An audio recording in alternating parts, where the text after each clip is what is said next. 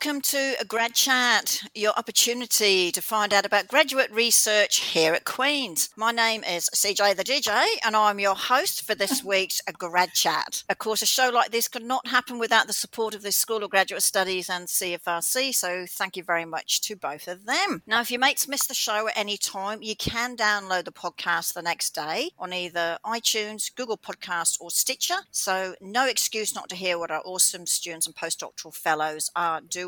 Now, just a reminder the clarity of the recording isn't quite as good as when we do this in the studio, so our apologies there. But the show must go on, and we've got a great group of students and a mentor to chat with today. Now, today I would like to introduce you to a group of students who participated in a program called the PhD Community Initiative, which, which has been going on for a few years now under the School of Graduate Studies. And so we're very happy to have that program program. Now, this initiative groups doctoral students into teams of three to five members, and the students come from different fields of study and actually get to work together. So they're not all from the same program. They, you know, they switch themselves up, which is really nice. We get that complementary knowledge and skills to work with an organisation within the Kingston community to work on projects that they need some help with, which is really, really good. It's a great opportunity for our students to work with the community and come out with some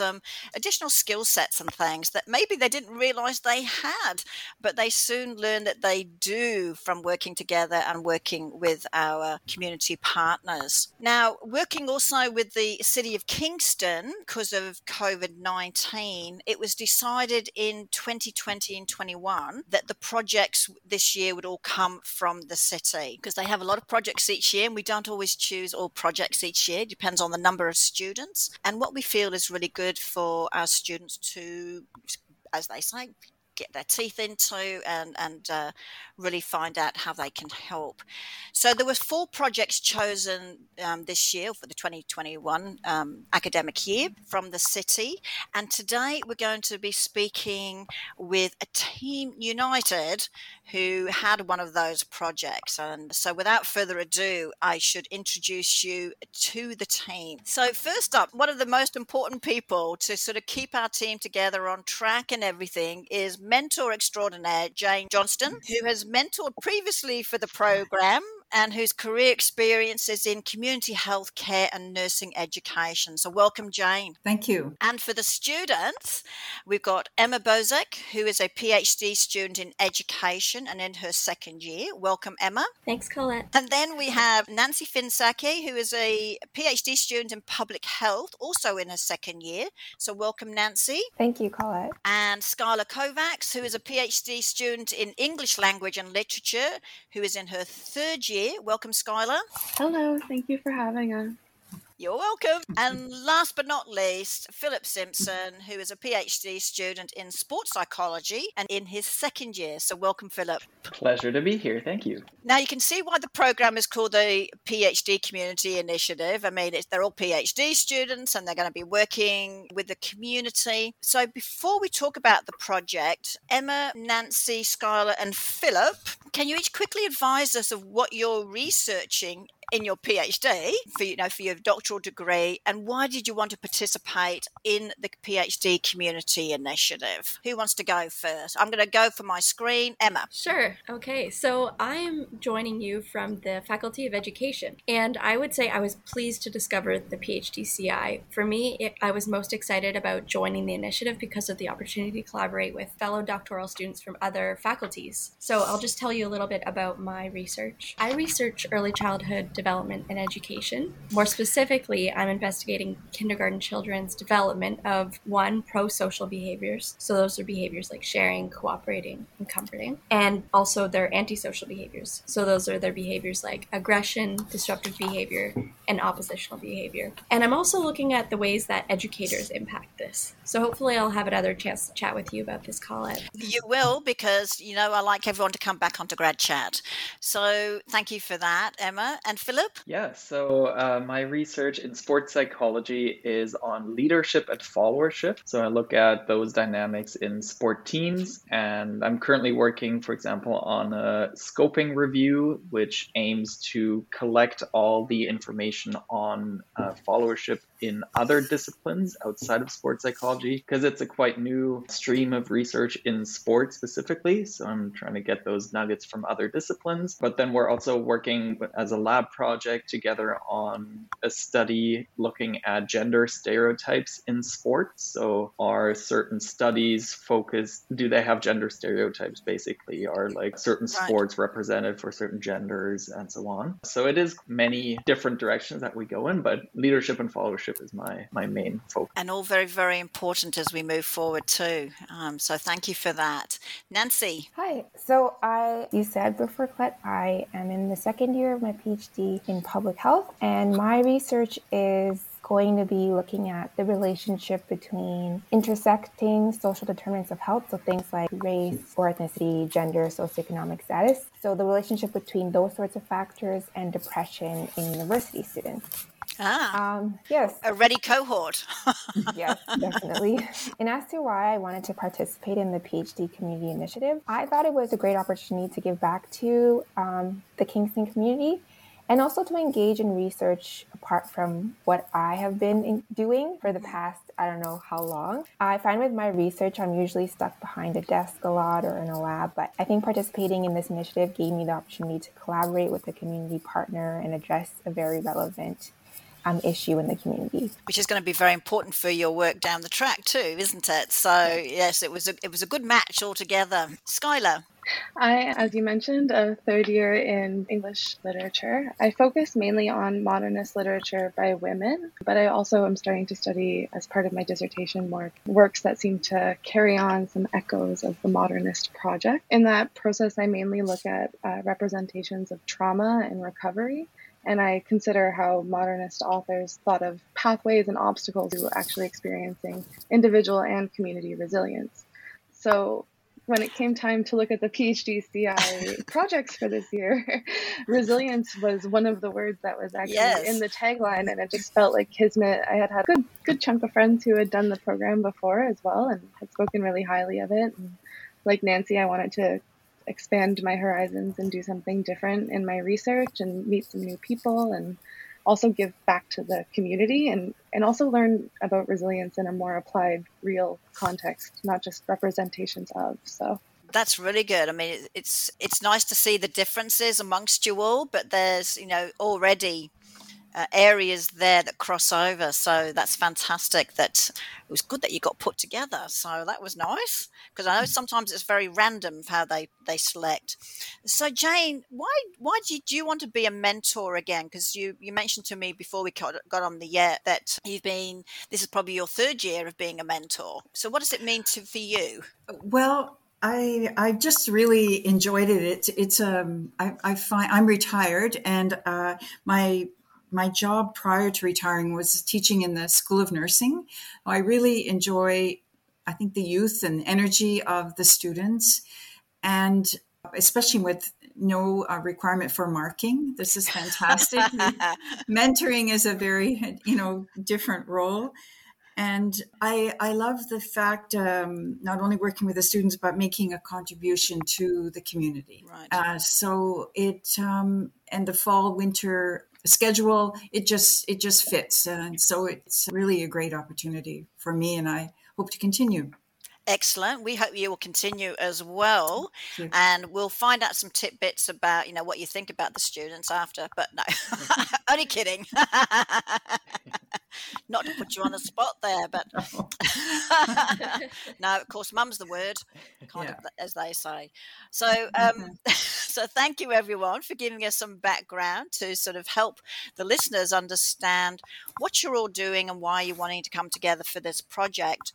Now, as I mentioned at the beginning, the project you worked on is just one of four that the city wished for some assistance on this year. And since the initiative's inception, the city has been instrumental in helping us find community partners that our students can work with. So we're extremely thankful for the city for their support, you know, and, and really we can't thank them enough. They've helped us with, like I said, with the projects and also some funding and things like that. So we're very, very lucky there. And when we are allowed to do it in person, they, they will help us with our reception at the end, you know, our capstone event, which unfortunately for the last two years we've had to do virtually. But on to Team United and your project, which was called Resilient Kingston. Perhaps Emma and Jane, uh, between the two of you, you can let us know how this project came to be and why why you're in that one. I could go first. Uh, so, uh, as you as you said, this was a, a 2021 project season. So, our team uh, was created in the fall of 2020, and the way it worked was that each of us had indicated an interest in working with the city of Kingston on the idea of increasing community resilience to support economic recovery. So we were we were matched, uh, you know, according to that common interest. And although coming from different academic perspectives, everyone shared a, a, strong interest in the social aspects of the pandemic and really the value of hearing people's stories. Right. And so we hope that not only our project participants, but the Kingston community at large would benefit from our study. Turn it over to Emma. Yeah, thanks, Jane. Okay, so our team, after a few discussions, we realized that we are motivated by, like Jane said, the social context of the pandemic. How is the Kingston community maintaining community engagement during the pandemic? It was a question we were asking ourselves. And it came to be that we decided to pursue a project in which we could enable three distinct yet related outcomes. First, we were hoping to allow Kingston residents to share and record their stories of experiencing and adapting to daily life during the pandemic. Next, we were facilitating connections between members of the community that may or may not meet under arbitrary circumstances prior to the pandemic. And third, we needed to, in providing the City of Kingston and the Kingston Economic Recovery Team with relevant, uh, intimate, and useful information from Kingston residents about how residents perceive the topics of and the challenges related to community confidence and involvement. That's great. That's a good one to start with because, I mean, resilience is a perfect word, isn't it? Um, we've all coped very differently through the COVID pandemic. And as a city, I think we've been very lucky that it hasn't been as bad bad here as in other places uh, around the country, but it still has had a, a huge impact on us. So um, this is a perfect topic. Perhaps Philip, perhaps you can tell us then, because if you're, finding stories, you're asking for stories from local residents, you know, who did actually participate in the study? Because you didn't have a lot of time to get participants in, like you would in a normal research project, and and then you know, getting those participants, how did that influence or inform your findings? Can you tell us a little bit about that, about the, the subset of people that you were talking to? Absolutely. Yeah. So you mentioned time. Obviously, this was the winter and fall semester. So time was limited. Also, this was a project on top of everything that we were doing. So our our own time, our resources were limited in a way. And then we did choose a rather time intensive method, I would say, by conducting focus group interviews and then analyzing those. Uh, also takes its time. So in that way, we were a little limited um, in as far as how many uh, participants we would have. We did end up recruiting 20 initially. That was our goal, of which we, in the end, we got 17 participants in the actual focus interview groups. And uh, I, I, say groups because we had four different groups kind of to make it to spread out the uh, responses and the target group, I guess. So we had a group of retired individuals, a group that remained employed throughout the pandemic, a group that experienced job loss during the pandemic, and then post secondary students, all between three and six participants. And we had certain certain inclusion criteria, but those were rather rather lax. So we ended up getting a really good group of individuals that not only gave us good data, but also shared between them, which was one of our goals, as uh, Emma mentioned. And again, and uh, we we were always aware that this group is not very representative of the Kingston community as a whole. But by having those four different groups, we tried to at least have some sort of representativeness did did the city help you find those 20 or 17 people or did you put something out into the city, um, into the um, community? So the the Kingston Economic Recovery Team, short KERT, that we mentioned before, they some of them, some of the members there uh, circulated our emails, but it was yeah a lot of own initiative, people that we knew. Um, some of us reach out to other students that we knew. Uh, my roommate participated. Shout out to Kate if she ever listens to this. um, yeah, so it was a mix of everything. Do you, as researchers, I mean, I know you said you have a small group, but as researchers, does that worry you that you had such a small group? Or did the city realize there's only so much you can do in a short period of time? So any sorts of information is helpful? I think the second part is the case. Yeah, everyone was very transparent about the limitations that we faced, but just judging from the feedback that we got after everything was done and the report we uh, compiled at the end, it seemed like the, the data we collected was pretty useful. And again, uh, that that social aspect, because that was really important to us, even though the the project was initially focused more on economic recovery we really uh, were cohesive in our understanding that part of resilience is also a social aspect, and we really wanted to focus on that. Mm. So I think that was uh, definitely a great achievement that we got with this project. Well, I think you focused on a, a really good area, that social side, because as you said, that's been quite tricky for a lot of people. I mean, particularly those of us who who love to meet people all the time. Like I know myself how difficult it's been in this past year because I love meeting people, and there's only so much you can get from looking at a screen of a bunch of people. It's not the same, is it, than in person? Yeah. Plus, there's also a lot of other things that uh, are around that. Skylar, um, maybe I can ask you what were your main findings and, and i guess from those findings what is the message you want people to you know the public here to know about the, the project and its implications so one of our most important and i think noteworthy findings pertain to just how deeply interconnected resilience is with community and uh, being able to feel gratitude and grateful for that community while also feeling that that community is grateful for your presence as well. So, our focus group participants consistently spoke about themselves in relation to other communities, whether at work, at school, or Kingston more broadly, their families as well, their friends. We discovered that for the participants, when they feel themselves to be part of a community, and when that community also plays a role in facilitating the resilience of its members, they also felt more resilient or more capable of being resilient. Participants also shared their feelings of gratitude for essential workers, the KFL&A Public Health Unit, and Kieran Moore, Dr. Kieran Moore, I should say, for his remarkable leadership, and other members of the community, particularly when other individuals worked in harmony to mitigate the effects of the pandemic. But one major caveat to this is that participants throughout all of the focus groups also expressed their awareness of just how disproportionate the effects of COVID 19 have been on different members of the Kingston community or members who are perhaps considered to be on the fringe of the Kingston community. So, in our report, we suggest that resilient members of resilient communities also seem to develop a heightened awareness of those individuals who aren't included in or taken care of by a particular social body.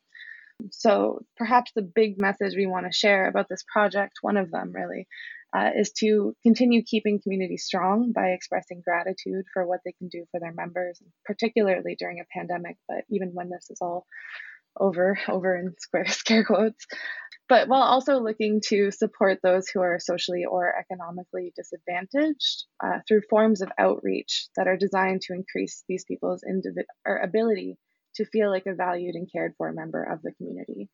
Um, one of our participants actually described the pandemic as a catalyst for change, and another one told us that they hoped that a more resilient Kingston is, in their words, a more socially just Kingston. So, coming to terms, I think, with the gravity of these changes and the potential they have to show us new ways of being more resilient in the world and in the communities around us, it was really a significant matter for our participants. Oh, well, well said there. And it's interesting. You know, I always say to myself when I'm getting a bit tired, I'm going, Colette, you've got nothing to complain about. I have a full time job, I've got a roof over my head and three meals a day. So, what I'm going through of not being able to see people is nothing compared to what other members of our community may be going through. So, I do appreciate um, you know those comments that you've made there because there are differences. And I think another one too is I remember at the beginning of the the pandemic where one of my my little Tai Chi class and you know most people i'm probably one of the youngest members of the tai chi class but i had you know retirees ringing me up and saying colette can we go and do the shopping for you? And i'm thinking i should be asking you can i go and do the shopping for you? And that's part of that collaboration and looking after each other right? So I think what was nice is some of those things have been shown, but we can certainly do a lot more as a community.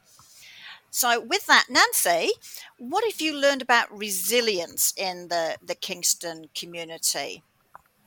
Well, resilience can be connected to our personal social networks as well as the support that we get from our larger community that, that we reside in. So, in terms of our social networks, um, developing a strong social network and having the opportunity to connect with friends and family is important to resilience. Our participants specifically discussed their newfound appreciation for their friends and family and community members, mm-hmm. as well as a more purposeful attitude towards developing these relationships. For some, the pandemic uh, further brought the opportunity to create new connections and friendships, while others found it a bit harder because of their more introverted personalities and some of the limitations that right. unfortunately are around because of safety. Right, right. Support from the Kingston community was also important to resilience, as was mentioned earlier by Skylar a little bit. Even though the pandemic has been a hard time for people in different ways, the organization of city sponsored outdoor activities throughout the pandemic, such as the skating rinks uh, during the winter, the open air concerts downtown, and the Skeleton Park Arts Festival, was a highlight for our participants. The availability of walking or hiking paths, such as um, the Lake Ontario Park Path, Lemoine Point, and the Little Cat um, Trail were also greatly appreciated amongst our participants. Our participants also discussed how they felt supported by various institutions and programs in Kingston, including um, programs run by Queen's University, the Senior Center, the Kingston Public Markets, local churches, recreational facilities and institutions, as well as specialized programs that were run for individuals. And then lastly, the transparency of the public health unit was something that our participants really appreciated and right. I think I believe contributed to the resilience overall. Yeah, I think it was interesting too. Like like you talked about some of the partners and things across the community, where I think there was a lot better um, collaborations going on during this pandemic. And hopefully, we won't lose that post pandemic, that we can continue working with those collaborations with the city, you know, Queens with the city, St. Lawrence with the city, right. RMC, etc., Kingston General Health um, Hospital. And all those sort of groups that we can continue to have those collaborations and to help each other out as a community. Emma, with what you found, what were some of Kingstonians' challenges and adaptations since the onset of the pandemic? And I know you only sort of looked at one sort of a small time frame in that, but was there anything sort of positive or negative that you found? Yes, yes, absolutely, Colette. So we we quickly realized while working on this project that we like lists. So I'm going to give you a give you another list of some of those experiences. Not only one list, but two. So we realized that that uh, Kingstonians experiences challenges and adaptations within two contexts. So first is the personal context, and second is the professional context. So first, I'll I'll talk right. a little bit about that per- personal context.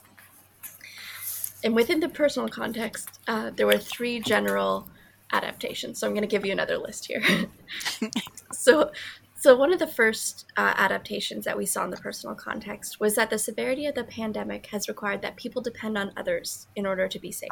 One retired participant noted that, quote, a challenge is that not everybody views the situation the same way. Even with friends, some people think it's safe, while some think it's not safe, and even your own assessment of what's safe changes. Relatedly, right. many participants identified personal anxieties and concerns that were resonant because of the uncertainty of the pandemic's course in the months to come. And as a result of these challenges, participants noted experiencing more doubt and uncertainty in their lives. For one person, this doubt and uncertainty affected their day to day decision making. They said, quote, I'm suddenly having to reevaluate. Am I making the right choices? Am I doing the right thing? Uh, second, there was an overwhelming sense of uncertainty that also left many people feeling a lack of control over other circumstances. With this loss of control, many participants discussed the permeating feeling of guilt and shame within their daily lives. Unfortunately, social distancing has made it difficult to receive the support they need. Right. And a third adaptation within the personal context was that in order to adapt positively to the pandemic, many participants found it important to employ self care strategies to manage the day to day experiences. Uh, additionally, some participants noted this new and increased appreciation for the little things in life, particularly with regard to nature and in the environment. Yeah.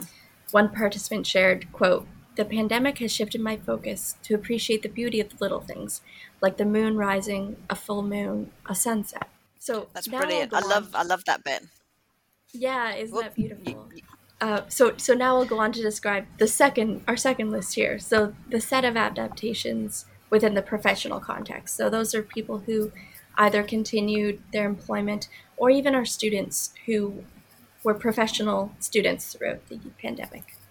So, first, there was this transition to working from home in which there was a loss of routines and schedules that accompanied the transition. And this was difficult for some while also empowering for others. Right. Some shared that maintaining a schedule and a routine was important for their day to day functioning.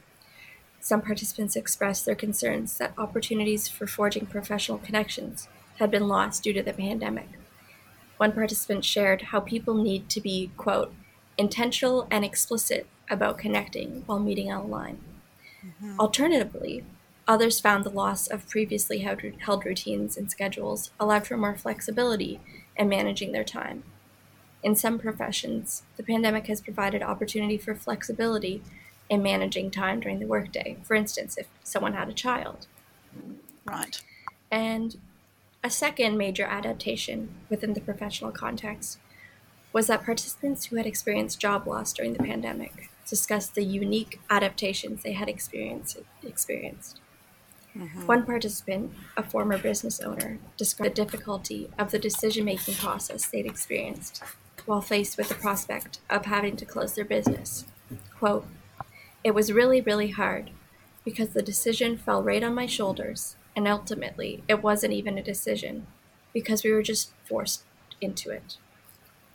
Individuals who had experienced job loss discussed the emotional consequences of this experience. In particular, with one participant sharing that, quote, when I lost my job, I sort of felt like I lost the ability to learn to do something new because it was a new job I felt like I somehow stunted in my own personal growth. Another participant shared that their awareness of the impending job loss overshadowed their final month of work, leading to a lack of motivation. Quote, I don't even know what I'm doing. I don't know why I'm bothering. I just didn't feel like doing anything or getting any work done in that last month. Right. I can understand all those comments that you made, and like I said, I, I was, I've been very lucky, but there are a lot that haven't been in as a fortunate position as me. And so, even though we probably know this is going on, to actually have someone voice it for everyone, I think is really, really important. Uh, to, to, help us all go, uh, all move forward. Um, and of course, none of us thought that a pandemic would last this long and we're still not out of the woods yet. And this was, you know, you were doing this in the fall term. Uh, collecting this information, so things have changed a bit. Jane, maybe I can ask you, um, as a, a, nurse in in your career, what did you get from this with these results and things that you were seeing? I think very enlightening to to hear what people had had shared, and I think I think the students felt that way too. They were kind of humbled and felt quite privileged at how honest people were. Right. And so I thought that that, that was a, a really good thing, just as far as people adjusting and knowing that they aren't alone and that if if that helped even a few people, I think appreciate that and make a few connections and and gain some perspective. I think that that was a good contribution to people's um, health in the situation. Right. right. Thank you. Mm-hmm. Thank you. Mm-hmm. And and anyone else want to sort of share what what did you get for yourself personally from from the project? Um, and would you you know did that help you get through this pandemic a little bit better or not? Uh, I go for Emma. We met every Monday night as a team, and there was one week where we couldn't meet, and that was a really weird, really weird week, and it just was this kind of stunt in our in our some if we felt like we were progressing in a and accomplishing something in such a strange year and i feel like it was something that right. we needed was just this community of each other to support each other regardless of the project we were just we were just a team that was there for each other the entire year, and it was something we really needed. That says a lot. That says a lot, Nancy. I see you're you're nodding. yeah, um, I think in addition to everything that Emma said, I think another thing that I got from this whole project was just an understanding. I guess maybe a better understanding that everyone is. You know, people are all going through different things. I think for myself, I often get stuck in this little bubble just concerned with like you know my own research or my own family or those things but i think this project really gave me a better awareness that some people are really having it hard during this pandemic. And i think as part of a community we need to all have that awareness at mm-hmm. least at the very least. Yeah so that was something that i i also took from this project as well yeah, it's time to get to know our neighbours a little bit better, isn't it? Yeah. Um, sometimes you can be in a little community that's you know gets together all the time, and then you can you can move into a, a totally new area, and you you don't say tickety boo to anybody, which is really strange. You know, other than the odd wave across the across the way. Um, right. Skylar, do you have anything to add there? Oh gosh, so many things. I think um, one thing that was really important for me throughout this whole process and I think it's something we all maybe know instinctively, but then putting it into practice is another story. But people really like to be listened to. Um, and it's that whole like two ears, one mouth for a reason thing. And having the opportunity to listen to not only our participants' stories, but also my teammates and Jane, our mentor throughout the year, has just been such an incredible source of resilience for me personally. Um, like Emma said, it gave us structure, it gave us purpose. We got to see the progress, even when there were times where it felt like we were stuck in the mud. I think we mm-hmm. all could just take refuge in the fact that we all knew we had this bigger goal in mind. We may not have known exactly what the end result was going to look like, but we knew what we wanted to accomplish. And right. it was just a really amazing team to be part of. And, you know, even even though we did this all through screens, um, it really was a sense of purpose and like I said, it's just it's nice to listen to people and be listened to and watch something grow together. Thank you. And Philip, you got the last word. I wish I could just leave it at that. That was perfect last word, Skylar said there.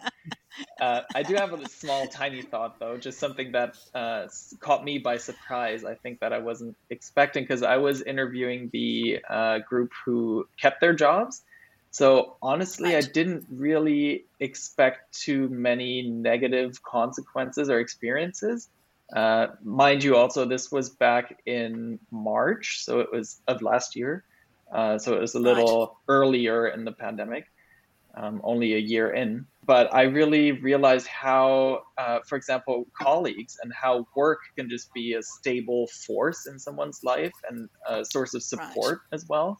So suddenly, when, and again, shout out to our uh, participants who were really honest and really revealed uh, really personal things. So one uh, participant uh, shared a really, uh, yeah, traumatic event that happened to her, not because of a pandemic. Um, but my takeaway from that was how she, there was no, no net of support that she had in her colleagues because she didn't go to work anymore. She couldn't uh, right. rely on them anymore in that way. And it's totally different getting support online than it is in person when people just give you a hug or just uh, notice something going by. So, yeah, yeah, even though they kept their jobs and were in a fortunate position in that regard, there were still other areas that they were suffering from during the pandemic. And that's, I think, important to highlight. Thank you. Well, you've all been really honest, and I, I, really do thank you coming on the show because it's highlighted an unusual year that we've, well, not just Kingston, the whole of the world has been in, and hopefully this won't happen again, but you never know. The, the good thing is we we are coming out of it, which is nice, but we mustn't forget what um, how this has impacted different members of our communities along the way. And like I said, Kingston, we're in the most part pretty fortunate, um, but we mustn't we mustn't think of that that everyone is, is is fortunate within the community. So thank you very much for highlighting the work that you've done. I'm, I'm sure people are really, really interested in in finding out more from what you've done, and I'm and I'm sure the city of Kingston is is rapt to uh, have this information to work with moving forward. And I guess the biggest thing there is for all of us is is to reach out to our neighbours and um, other people within our community that maybe we wouldn't normally get together with and just ask are you okay? I think and i think that would be really nice because um, it is a lovely city but we need to make it even more welcoming and community oriented. So thank you for highlighting that. I really do appreciate it. I know you're all busy with your own work. Jane, again, thank you very much for being a mentor and putting mm-hmm. again putting more back into our community because that's what it's all about and you've all done a, a marvelous job of showing that. So thank you very much for coming on today. Thank you so much. Thanks, Thank Colette. you. Thank you, Colette. So, with that, everyone, as I usually say, another week of Grad Chat sadly comes to an end. So, don't forget you can download the show tomorrow on either iTunes, Google Podcasts, or Stitcher. Just type in Grad Chat. Until next week, this is CJ the DJ signing off with a big hooray.